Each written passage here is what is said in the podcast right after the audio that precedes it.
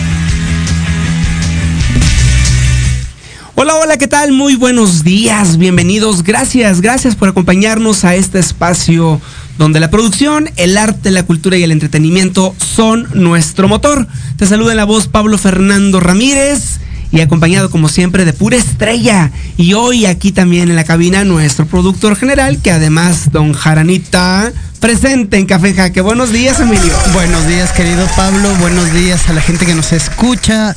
Buenos días a todos los fans de Proyecto Radio MX y de Café en Jaque.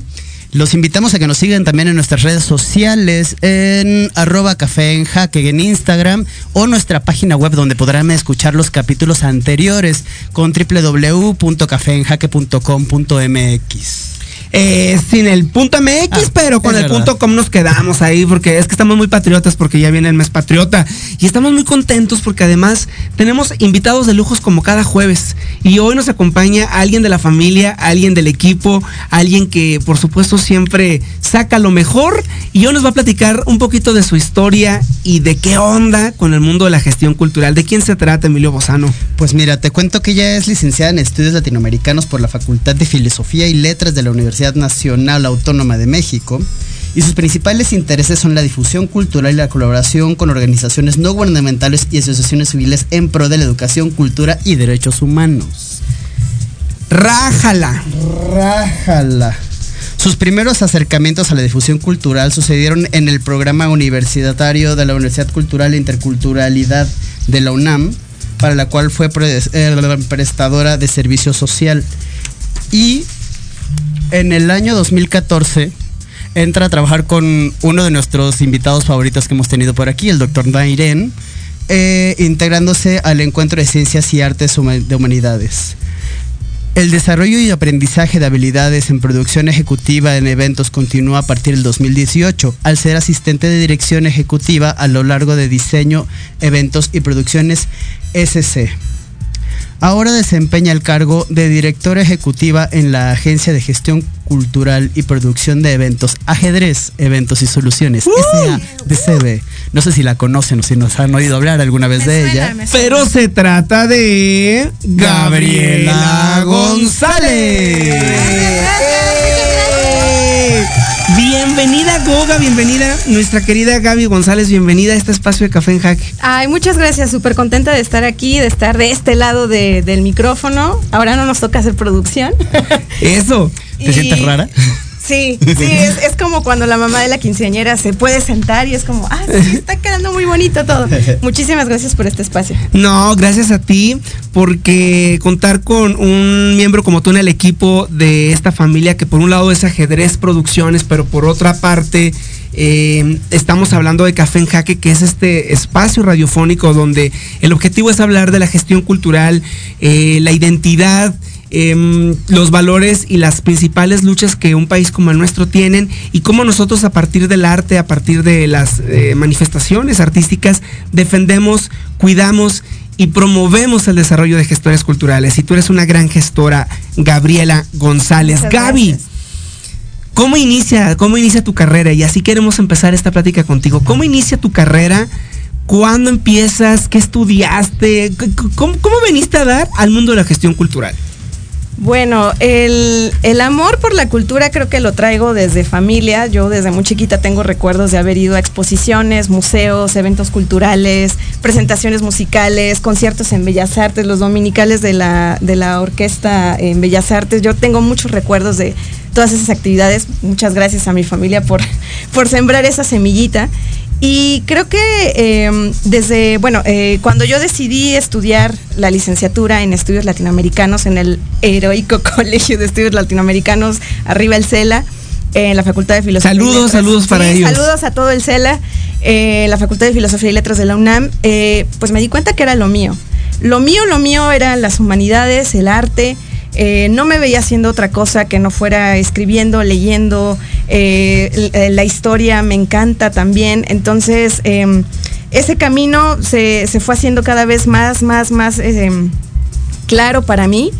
Y yo, pues, creo que toda esa semillita de la eh, gestión y la organización de proyectos culturales surgió precisamente en la facultad porque yo estuve involucrada en organización de eh, coloquios, mesas redondas, jornadas estudiantiles y pues sí, o sea, desde ahí entrona y, y, me encantaba, me encantaba hacer ver a la comunidad que pues en este caso solo era la comunidad de la facultad, este, pues lo que, lo que se hacía, ¿no? Lo que, lo, que era capaz de hacer no solo, no solo mi generación en cuestión de generar contenidos o análisis eh, académicos, sino también qué, qué, qué, parte de todo eso repercute en la ciudad? ¿Qué beneficio social se obtiene de, la cultura?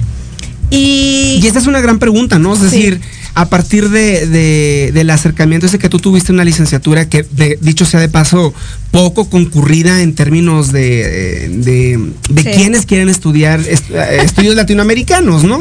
Pero, pero supongo que esta carrera, y eso es algo que te quiero preguntar, pues, ¿cuál es el poder transformador de la cultura? Es decir, para ti desde tu óptica, en tus diferentes etapas antes de estudiar, decidiendo entrar a estudiar estudios latinoamericanos. Y después de que egresas, toda una carrera te ha acompañado. Y, para mí una pregunta central sería esa, ¿cuál es el poder transformador de la cultura que tú has ido construyendo y percibiendo a lo largo de estos años?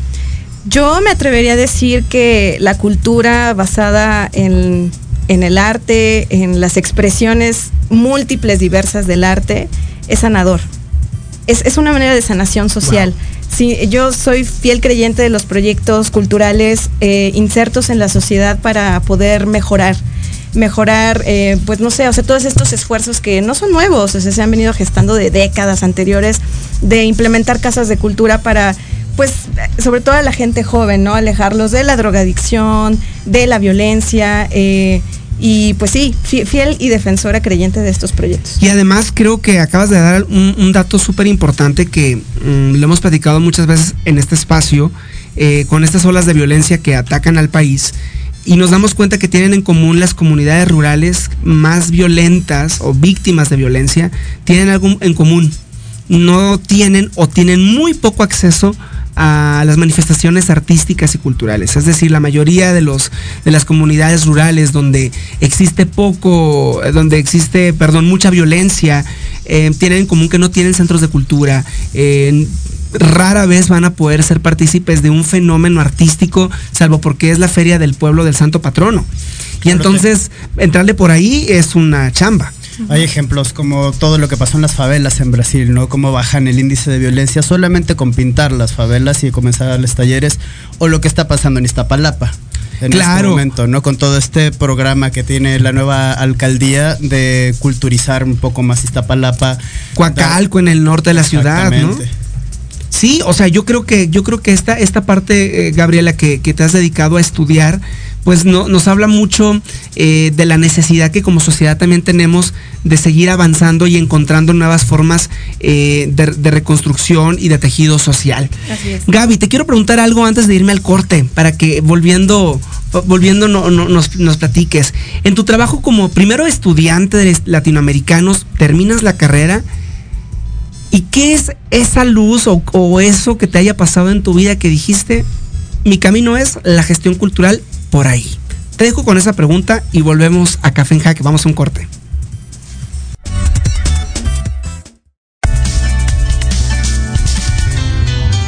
Café en Jaque. Regresamos. Oye, oye, ¿a dónde vas? ¿Quién? Vamos a un corte rapidísimo y regresamos. Se va a poner interesante. Quédate en casa y escucha la programación de Proyecto Radio MX con sentido social. ¡Uh, la, la chulada! Hola, soy Maggie Domínguez. Hola, soy Jorge Alberto Amador. Y juntos te invitamos al programa Finanzas Disruptivas. Los días jueves de 12 a 13 horas. Una nueva forma de ver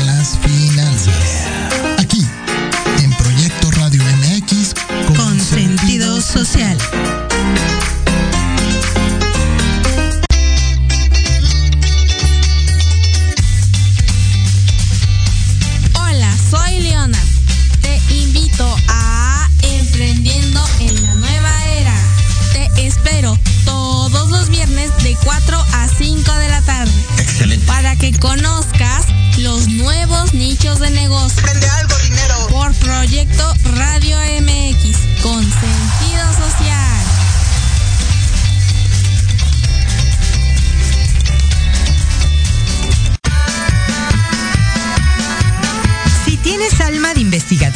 eres padre, tutor o estudiante, Manabu con Yuriko Sensei es para ti. Programa diseñado para hacer tu vida más fácil en las labores escolares. Escúchanos todos los jueves de 3 a 4 de la tarde en Proyecto Radio MX. Manabu, porque nunca dejamos de aprender.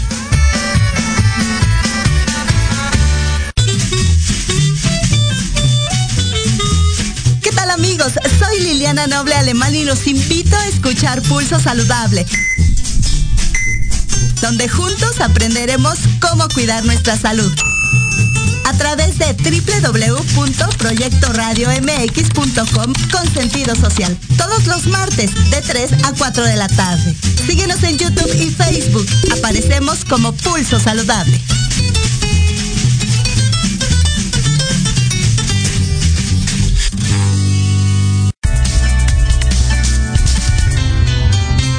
En Jaque.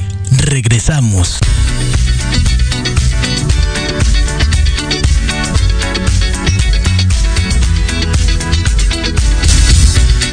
Once de la mañana, 16 minutos. Seguimos en Café en Jaque. Estamos platicando con Gabriela González, gestora cultural y actualmente directora ejecutiva del proyecto Ajedrez Eventos y Soluciones SADCB. Recuerden mandarnos sus preguntas, aclaraciones, comentarios y por supuesto el chismecito rico con Gaby porque hay mucho que platicar. Está re bueno el, el tema de hoy que es la gestión cultural desde la perspectiva de alguien que ha estudiado estudios latinoamericanos en la máxima casa de estudios de la UNAM. Gaby, antes de irnos al corte, te pregunté, ¿qué fue eso que cuando saliste de la universidad vino a tu cabeza y tomaste la decisión de dedicarte a la gestión cultural? ¿Y cómo ha sido ese camino? Fue en, hace 10 años exactamente, en el 2000. Poquitos. Poquititos. poquititos. Ayer. Eh, yo hice mi servicio social en el que antes se llamaba Programa Universitario eh, de Gestión, ay, ya, ya, ni me acuerdo el nombre, pero se les decía el PUNC, el PUNC UNAM. Este, y el PUNC UNAM, programa inter, es que ahora tiene otro nombre. No. Bueno, okay. la, algo la, por la ahí. gente conocedora sabe a qué me refiero. Y um, este, este programa eh, perteneciente a la, la, Coordinación de Humanidades de la UNAM. Uh -huh. Eh, bianualmente organiza eh, el Festival de Poesía Las Lenguas de América Carlos Montemayor. Y claro yo, que sigue siendo. Sí, claro. Y es, es, es, un, es un proyecto tan bonito. Eh, y afortunadamente en la edición del 2012 pude estar dentro del equipo organizador, coordinando a los voluntarios, pero también pues estando, o sea, de verdad, cenando codo a codo con poetas, eh, en lengua guaraní, eh, poetas de la zona de Quebec en Canadá, y eso de verdad fue una gran revelación para mí. Y, y, y, sí, o sea, fue en ese momento, en octubre del 2012, que dije, yo quiero hacer esto, yo quiero que mi vida siempre esté eh, cercana a este tipo de expresiones de, del arte, de, de, la capacidad humana creadora. Dice, uh -huh. Dije, sí, yo, yo de aquí soy. Wow. Tus primeros trabajos. Eh, precisamente ese, eh, en el programa universitario México Nación Multicultural, ya gracias, gracias memoria, Este, ahí eh, e, estaba básicamente coordinando a los que también hacían su servicio social. Y, pues me di cuenta también que tenía esta vocación de poder orientar a la gente, porque por ejemplo llegaba alguien que estudiaba comunicación en la FESA Catlán, entonces, ah, ok, tu perfil, tú vas para este proyecto, tú vas para este otro, tú vas para este otro. Entonces desde ahí justo empiezas a salir la idea de la gestión, o sea, ¿qué es gestión? O sea, es ver un todo y tener la capacidad de ver partes de ese todo. Wow. Qué bonita definición, ¿no? Hacía mucho que no escuchaba una definición de gestión cultural.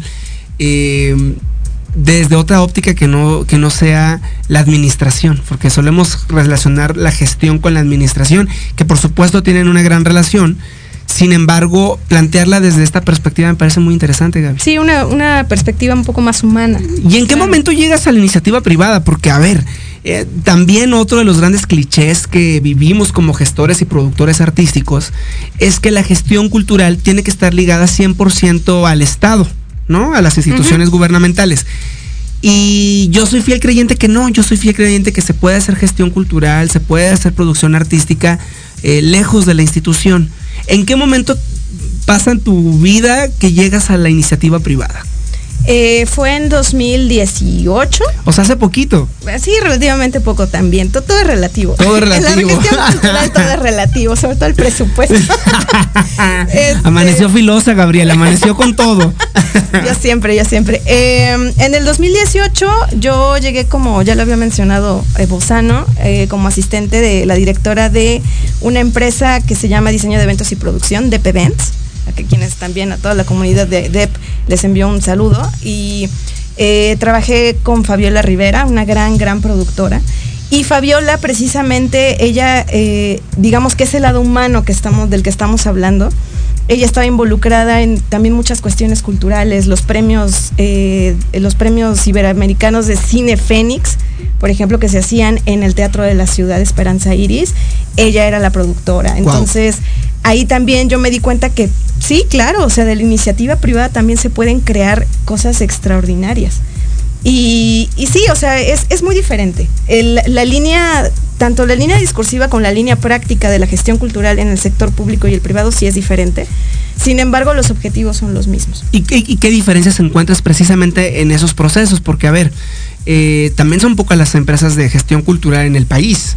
En América Latina, son pocas las empresas de gestión cultural. O son compañías artísticas, o son compañías proveedoras eh, de algún servicio específico o, arrendamiento de alguna infraestructura. Pero son pocas las empresas que se definen como eh, empresas de gestión cultural. ¿En qué radica esa diferencia? Yo creo, bueno, desde una perspectiva práctica, creo que depende mucho de los procesos de financiamiento, que definitivamente son...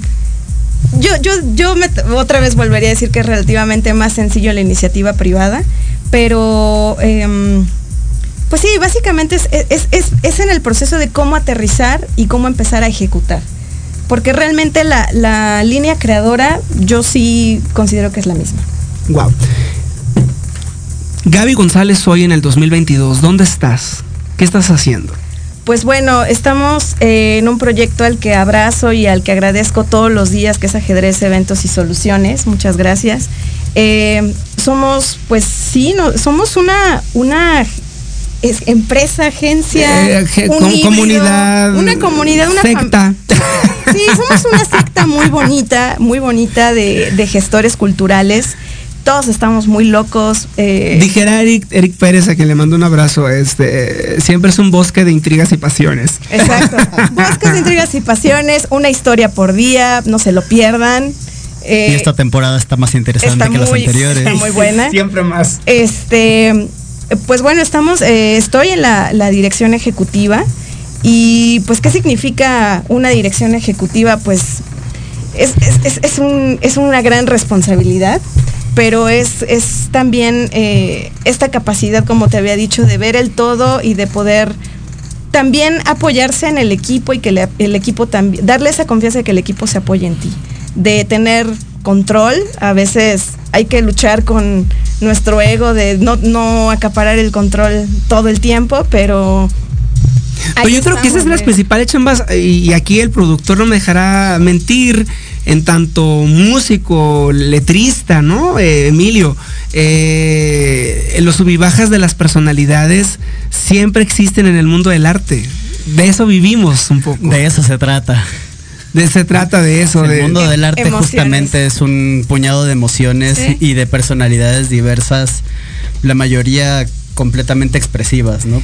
Y en, esta parte que dices, Emilio, de, eh, de ese puñado de emociones, pues finalmente el arte es esa, es esa salida de la locura humana, que son las emociones y, del control o descontrol que tengamos sobre ellas. Y ahí lo voy a ligar con algo que tú estás diciendo, Gabriel, y que me gustaría mucho tu opinión y tu experiencia. ¿Cómo le hace una administradora de las artes, de la cultura como tú? ¿Cómo le hace una gestora de cultura como tú para administrar y gestionar las emociones, no solamente las tuyas, las de un equipo de, los contábamos fuera del aire, más o menos estamos hablando de 25 personas, que, en un momento u otro tienen que ver algo contigo. y todos artistas, y todos sensibles, y todos con las emociones a flor de piel. ¿Cómo le hace una gestora como tú, una administradora de cultura, de artes como tú, para administrar y gestionar las emociones de los demás?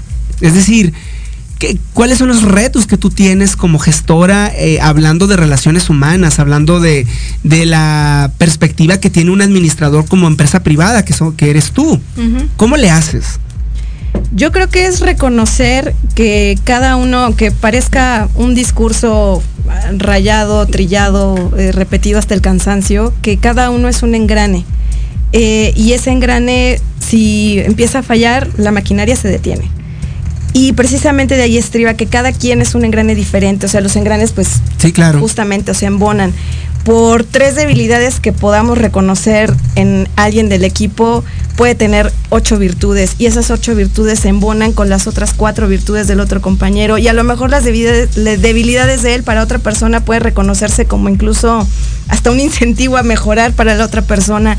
O sea, creo que es, es, es un empalme constante y, eso es, eh, o sea, lo vuelvo, lo vuelvo a decir, es un engranaje que tiene que estar bien cuidado. Que hay que estar aceitando todos los días. Exacto, y ese aceite precisamente yo creo que es más allá de la motivación personal que le puedas dar a cada uno, de decir, tú puedes, tú eres una parte, sí. O sea, creo que es más bien reconocer lo elemental de cada persona para que diga, claro, o sea, mis habilidades sí son elementales para este proyecto, por eso me necesitan y por eso estoy aquí y voy a seguir aquí. Wow, yo voy a yo voy a platicar un, chisme express, ¿no? Chismecito express. Me encanta el eh, chisme. conocí, a, Gabriela justamente en la UNAM hace ya que siete, ocho años. 2000, finales del 2015. Estamos hablando, siete años. Casi siete años. Siete años, eh, conocí a Gabriela y desde que la conocí decía yo, yo quiero trabajar con ella, yo quiero trabajar con ella. y por ancas o mangas pasaron siete años, eh, la vida nos llevó de un lugar a otro y nos reencontramos hace año, y medio, hace un año y medio. Y, hoy por hoy el equipo que, te acompaña, el equipo que está al lado tuyo, ¿no? Que creemos en eso, pues es un equipo que está muy orgulloso de tu trabajo, Gabriela. Y eso eh, eh, se debe reconocer siempre que se pueda en espacios como este, porque em, hablar de gestión cultural es sembrar semillas en personas cada vez más jóvenes.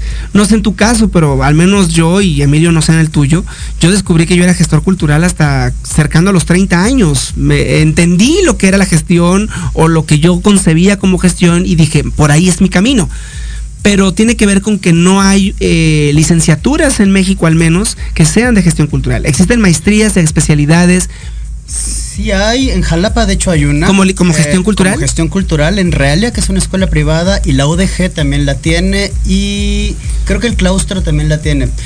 Yo empecé justo con la gestión cultural por la música como a los 20 años y me puse a buscar carreras y hasta hace poco comenzó a ver. Es decir, eh, si las hay, eh, finalmente lo que le acabas de decir, ¿no? O sea, si hay, seguramente están en pañales en el sentido de procesos metodológicos, teóricos, que, que aterricen conocimiento. Tiene más de 10 años de existir. Y, con esa pregunta quiero cerrar, Gaby. ¿Qué, hacer? ¿Qué proponer? ¿Qué propones tú como gestora a las instituciones públicas, a la iniciativa privada, que ahora la conoces bien? Eh, ¿Qué propones tú o cuál sería el ideal para que cada vez tengamos a personas más jóvenes como gestores culturales, que cada vez haya más carreras y que, y que se entienda la gestión cultural como un camino de profesionalización, como un camino de vida digna? Pues, primeramente es cierto, la profesionalización, no, no tanto por el estatus que te pueda dar una licenciatura en, ¿no? Creo que, como bien dicen, uno descubre que es gestor cultural ya hasta que ya lleva cinco años haciendo gestión cultural y, pues eso a lo mejor eh, eso implica que no haya un reconocimiento objetivo de esa labor o que se quede en eso, como de, ah, pues sí, le gusta presentar obras de teatro en el kiosco de la, así de su colonia. Bien por él, pero no, no hay un reconocimiento de que es necesaria esa figura y de que esa figura tiene que estar preparada en constante actualización eh, a diferencia de otras carreras. Y, no solo la gestión cultural, yo lo veo también, tengo amigos en el medio multimedia, en el medio del diseño, de la, de la creación visual. Y es como de, pues, pues sí, o sea, el programa hace todo.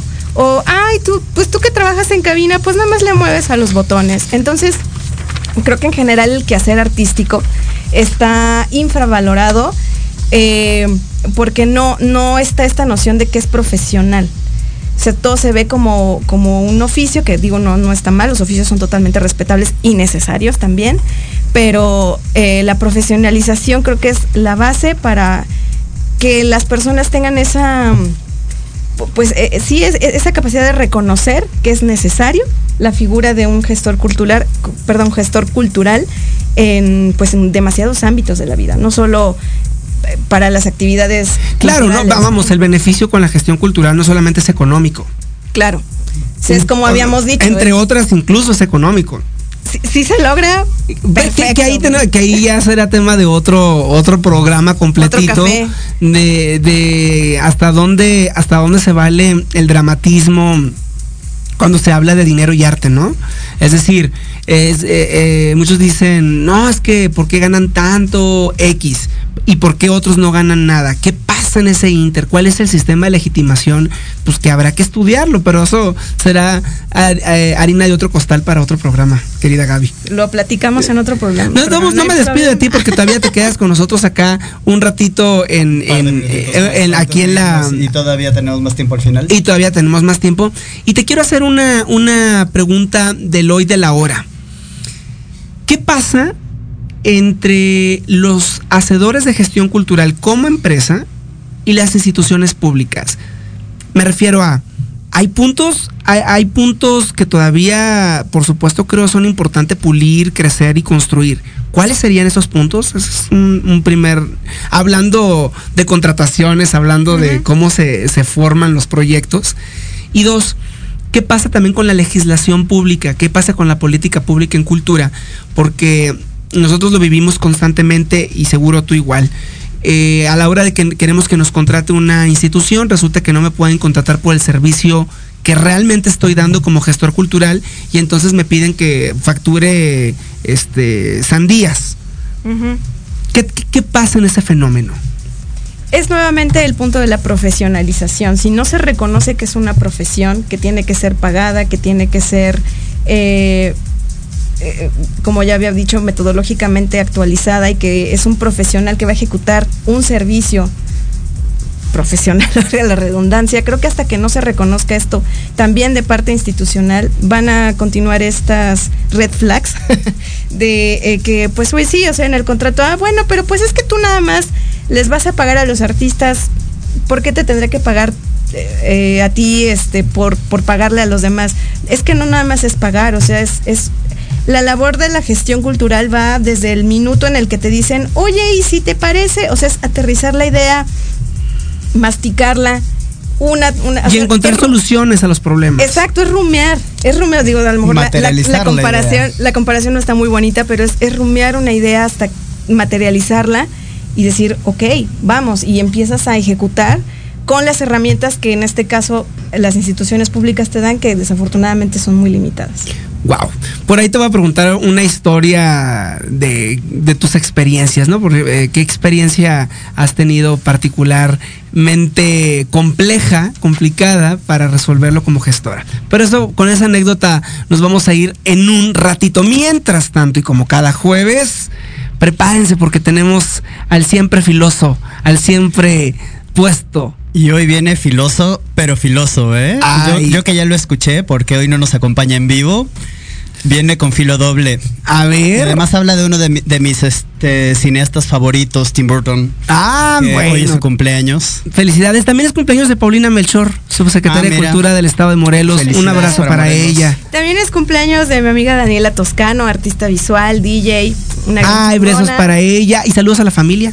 A mi familia que seguramente me está viendo. Eh, saludos a la familia de Gaby, un placer y saludos por supuesto a todos los que nos escuchan en Café en Jaque. Pues vámonos. Y un momento nada más, de López iremos con Zaira, que también nos trae un increíble escritor. Ray Bradbury nos hablará esta semana.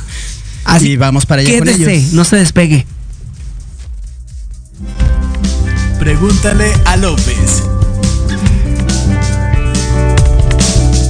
Buenos días amigos de Café en Jaque, como cada jueves es un placer saludarlos. Hoy, 25 de agosto, tenemos dos particulares eh, festejos, conmemoraciones, que de las que vamos a platicar. El día de hoy, un 25 de agosto, pero de 1958, muere el escritor estadounidense Truman Capote. Truman Capote es uno de los escritores más mediáticos de su época. Él, a partir de la publicación de una de las grandes novelas que si no han leído tienen que leer, que es A Sangre Fría, se vuelve una socialité, se vuelve súper famoso y gracias a eso logra generar mayor fama y revestir su leyenda que poco a poco iría mermando hasta encontrarse muerto el 25 de agosto en la ciudad de Los Ángeles. Truman Capote es un grandísimo cuentista. Eh, también es algo que les recomiendo mucho citar sus cuentos, visitar sus cuentos, pues no hay pierde de ellos. Otra de las grandes obras que seguramente han visto aquellos que les gusta el cine es Desayuno en Tiffany's, una película eh, que fue protagonizada por Audrey Hepburn y que tiene como soundtrack eh, Moonlight, una canción de jazz muy, muy bella. Esta película habla la historia de una prostituta, sin embargo, en la película de Audrey Hepburn no es tan claro y lo dejan como mucho más ahí eh, velado, pero claramente es la historia de una prostituta. Por otro lado, también un día como hoy, eh, nace Tim Burton. Tim Burton, este escritor que es icónico y que ha hecho muchísimas películas que todos hemos visto, ha abordado temas desde como el, el joven hombre manos de tijera, eh, la Charlie la fábrica de caramelos, que es un cuento de Roald Dahl, o tal vez cuestiones como Alice en el País de las Maravillas para Disney, nace un día como hoy y pues una de las cosas que más me parecen interesantes de Tim Burton es eh, todo este proceso creativo que tiene. Él era un animador que empezó en Disney y que poco a poco le fue dando muchísima personalidad a sus personajes y crear una estética específica para todo lo que él hace. Tim Burton además es uno de los grandes, grandes eh, iniciadores de la animación, bueno, estas cuestiones de cuadro por cuadro, del stop motion, como lo pudimos ver en la noche antes de Navidad o El extraño mundo de Jack, hice una traducción literal, lo siento. Eh, también fue director de Batman y Batman Regresa, que le dio un gran, gran poder al personaje de Batman de Warner en los 80s, 90s. Eh, Beetlejuice, eh, esta película que a mí me encanta por sus escenas musicales y por la gran, gran actuación de... Eh, ay, ahorita se me va el nombre, pero por todas las grandes actuaciones que hay en esa película pero en particular una de mis películas que tal vez puede ser la menos burtoniana y tal vez la más cursi es The Big Fish. Big Fish habla, es la historia de un joven y cómo se va reencontrando eh, con la historia de su padre. Estas cuestiones como de que el papá le contaba muchas cosas que claramente o que podrían ser inventadas y como casi al morir su padre, el hijo se reencuentra y va encontrando, va dándose cuenta de que todo eso que su padre es inventado por su papá no es mentira. Entonces celebremos la vida de Tim Burton y la vida de Truman Capote, revisitándolos, viendo sus películas, leyendo sus libros, sus cuentos. Perdón. Y por último, quisiera eh, pues platicar un poco de la actualidad de nuestro país. me parece curioso que eh, se haya anunciado justo estas semanas que eh, se está reinaugurando el, um, recinto de las, constituciones en el Palacio Nacional. Un recinto que, pues de hecho, ya estaba... ya se le habían hecho muchas, muchas cosas antes de que empezara la pandemia y lo lanzan como muy platillo. Es importante porque, bueno, para mí me parece muy importante porque la cuestión de que ahora el Palacio Nacional se haya vuelto la residencia oficial del presidente restaba bastante al patrimonio eh, porque se, cerraba, se cerraron espacios en el Palacio Nacional como el Museo de las Constituciones, como algunos murales, porque ahora es un lugar habitacional. Entonces, importante que lo vuelvan a abrir, pero también importante reconsiderar qué tan necesario es que exista ahí la residencia oficial. Si ya se decidió cerrar Los Pinos, eh, que era un lugar hecho completamente para que viviera el presidente, ¿por qué quitarle al pueblo de México y a los visitantes del país, de otros países o del mismo país, este espacio que está lleno de murales e historia de más de 200 años de el México, del, México independiente, de el México eh, colonial? Entonces, me parece que dentro de los caprichos de nuestro presidente, esta es una de las cuestiones que se recuperan un poco pero que siguen siendo muy dudosas. Amigos de Café en Jaque, como siempre, un gusto estar aquí con ustedes. Nos vemos el próximo jueves y hasta la próxima. Pregúntale a López.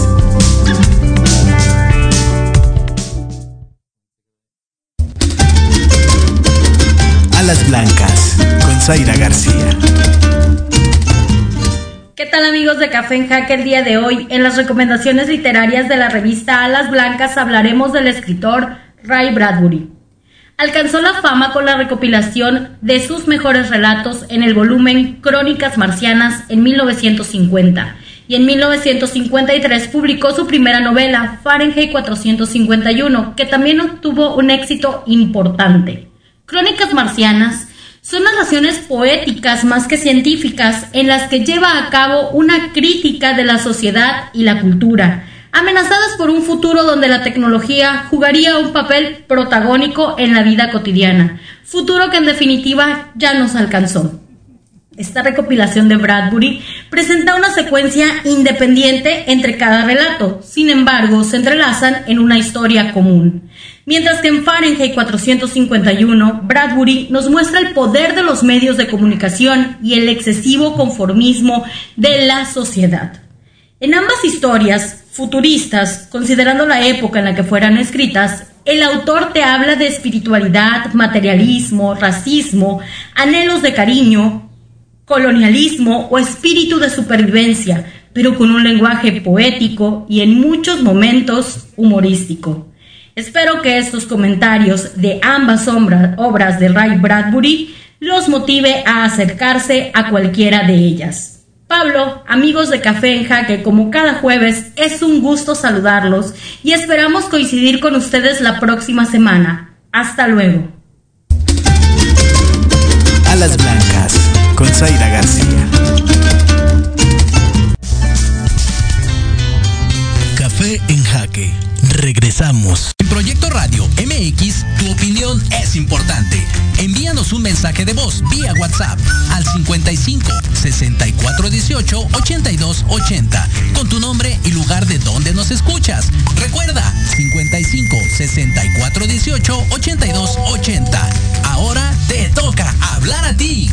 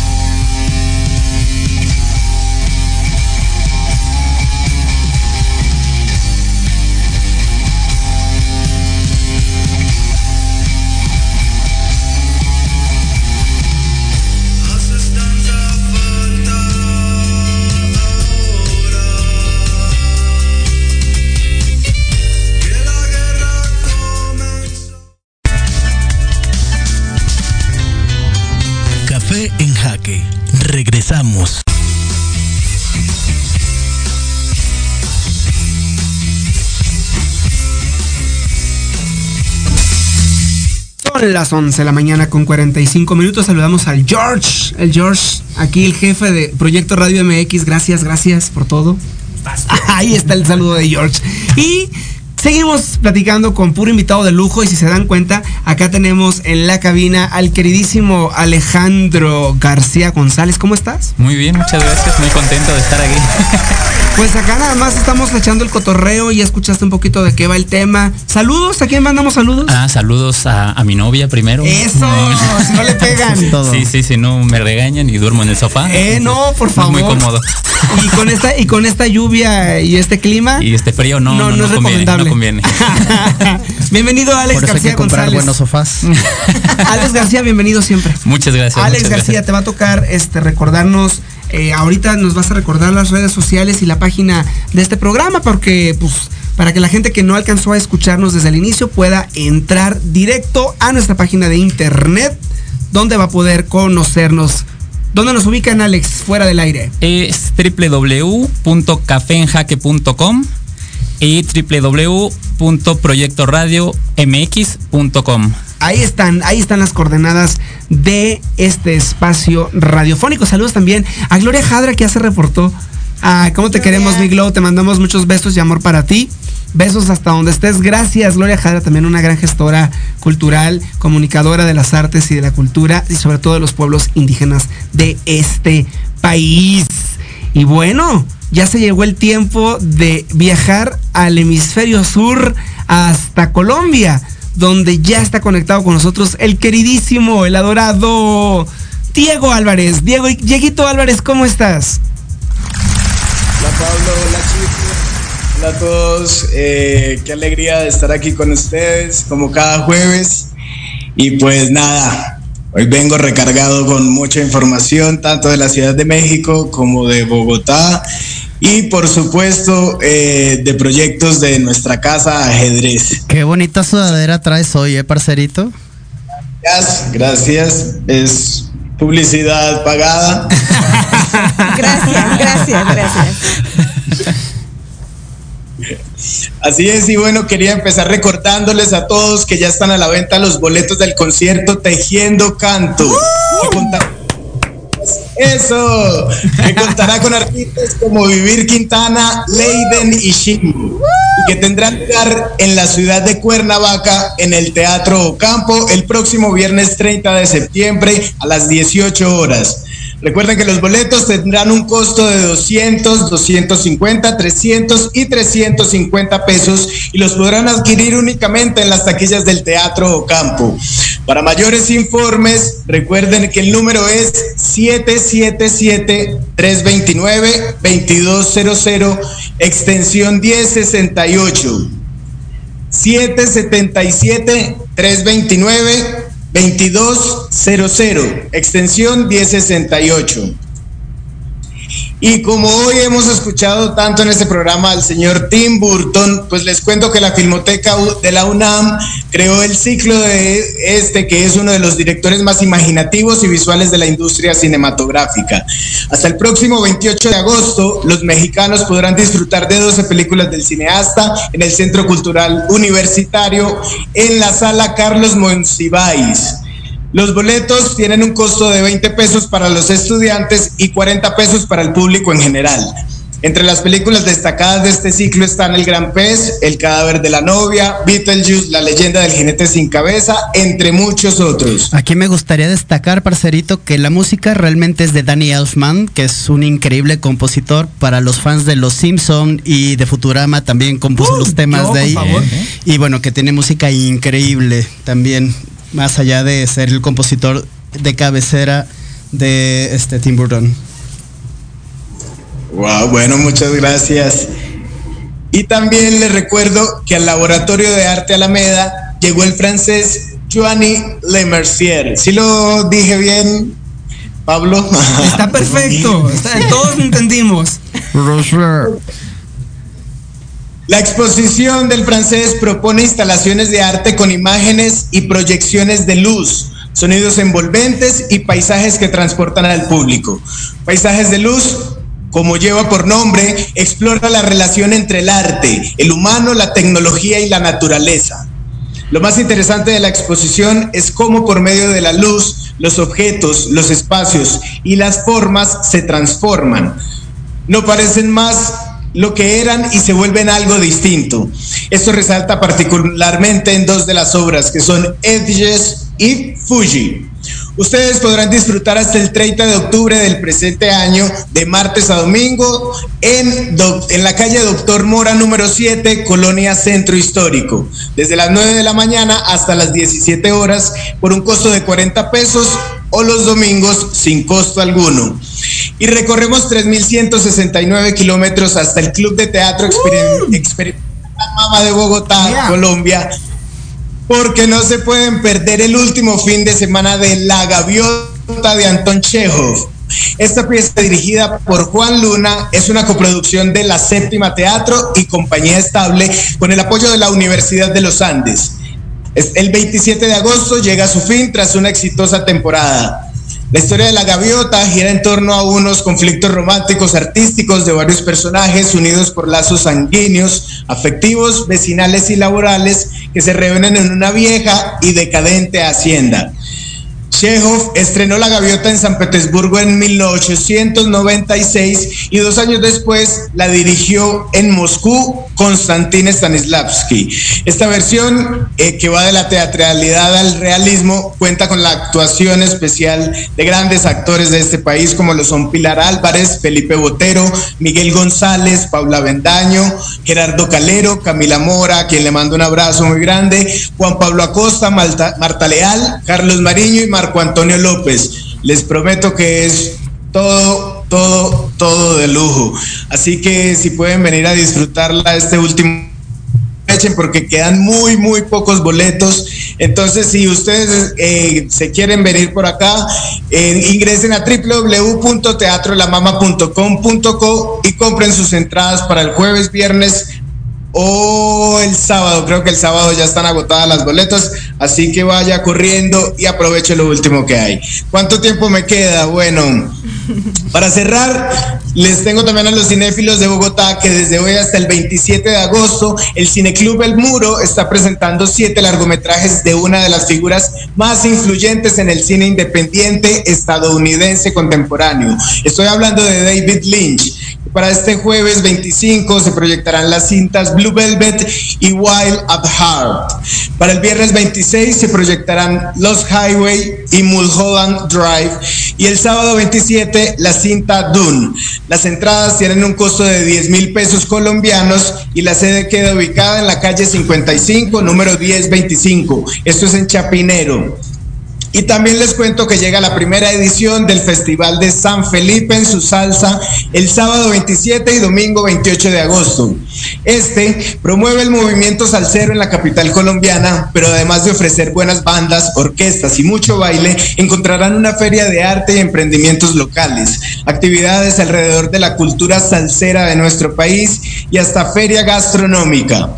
El encuentro será en el Parque de San Felipe o también conocido como el Parque Lara que queda ubicado en la calle 57, número 2258. Esto es Teusaquillo. La cita es, de las, es desde las 11 de la mañana hasta las 9 de la noche. Y con esto me voy a despedir de ustedes. Espero que, puedan visitar alguno de estas, de una, de estas recomendaciones. Eh, les mando un saludo muy especial a todos allá en la cabina. Goguita, qué placer escucharte de verdad, yo también te expreso mi admiración y mi respeto desde aquí. Siempre que puedo te lo hago saber. Eh, es muy, muy bonito escucharte hablar y por supuesto a todos nuestros compañeros, Alejandro García. Qué bien, muy bien, veo que ya te estás entrenando. Ahí voy, ahí y bueno, el productor, que es como siempre, ahí acompañándonos, muchas gracias. Los extraño mucho, parcerito. También se te extraña por acá, parcerito. Te extrañamos mucho, Diego Álvarez. pero, estamos, pero, estamos, muy contentos de que estás por allá eh, haciendo la labor, haciendo, haciendo una chamba de gestión cultural precisamente, vinculando México-Colombia a partir de tus grandes aliados. Muchas, pero muchísimas gracias, Dieguito Álvarez. Y contigo nos despedimos. Te mandamos un abrazo hasta Bogotá, Colombia. Y pues, tristemente como cada jueves, la, hora más triste ha llegado. Pero no me quiero despedir sin preguntarle a Gaby. Gaby, en el mundo de la administración y la gestión cultural, ¿cuál ha sido esa historia que digas tú, esa sí estuvo buena resolverla? Pues las paredes con las que siempre nos topamos tienen que ver y, que me recuerda mucho también mi, época de, estudiante en la universidad, que eh, la, teoría no siempre coincide con la práctica. Entonces los grandes retos, sobre todo administrativamente, es cómo, cómo realmente podemos obtener recursos y ejercerlos eh, sin tener que eh, estar como a merced de tener que ajustarnos a, procedimientos que muchas veces hasta podrían ser absurdos, ¿no? Yo creo que además de la profesionalización tiene que haber una sensibilización de las instituciones de entender que el mundo artístico no siempre puede ser tan metódico. Y eso, y eso creo que lo hemos vivido en muchas ocasiones, ¿no? Platicamos del ejemplo de. Como tratar de facturar gallinas. Facturar gallinas, pavo real, pavo reales, o lo que se necesite no, o artistas, artistas, eh, por ejemplo, en comunidades eh, eh, indígenas que pues incluso no, hablan español y entonces tienes que considerar un intérprete y ya no te quieren pagar al intérprete. Y, sí, o sea, es, es, es esta adecuación a lo real para que también la sociedad se sienta integrada a la gestión cultural. O sea, la gestión cultural tiene que ser y, y tiene que ser un motor, tiene que ser un motor de lo que día a día vamos viviendo en una ciudad. Gabriela González, muchísimas, muchísimas gracias, por tu presencia y por tu compañía en Café en Hacker. Gracias a todos, eh, gracias al equipo ajedrez, gracias Pablo, gracias a todos a los que nos vieron. ¡Feliz jueves! Gracias, feliz jueves, Emilio Bozano. Bueno, pues muchas gracias a toda la gente que nos acompañó hoy. Los dejamos con esto de Danny Elfman, el gran final de la increíble y hermosa película El hombre manos de tijera, un clásico. Y recuerden seguirnos en www.cafeenjaque.com o en arroba cafeenjaque. En Instagram, ahí nos encuentran. Emilio Bozano, muchísimas gracias. Gracias y nos vemos la próxima semana. Nos vemos la próxima. Saludos a todo el equipo de ajedrez. Alejandro García. Gracias, gracias a todos. Y a Dieguito en la, cabina. Nos vemos y nos escuchamos próxima semana. Diego Álvarez, eh, Lucía Castillo, Alejandro Zamora, Alejandro García, Gabriela González, Emilio Bozano, Tarek Ortiz, a todo el equipo, toda la familia. Gracias, gracias. Diego en cabina, muchísimas gracias. Hasta la próxima.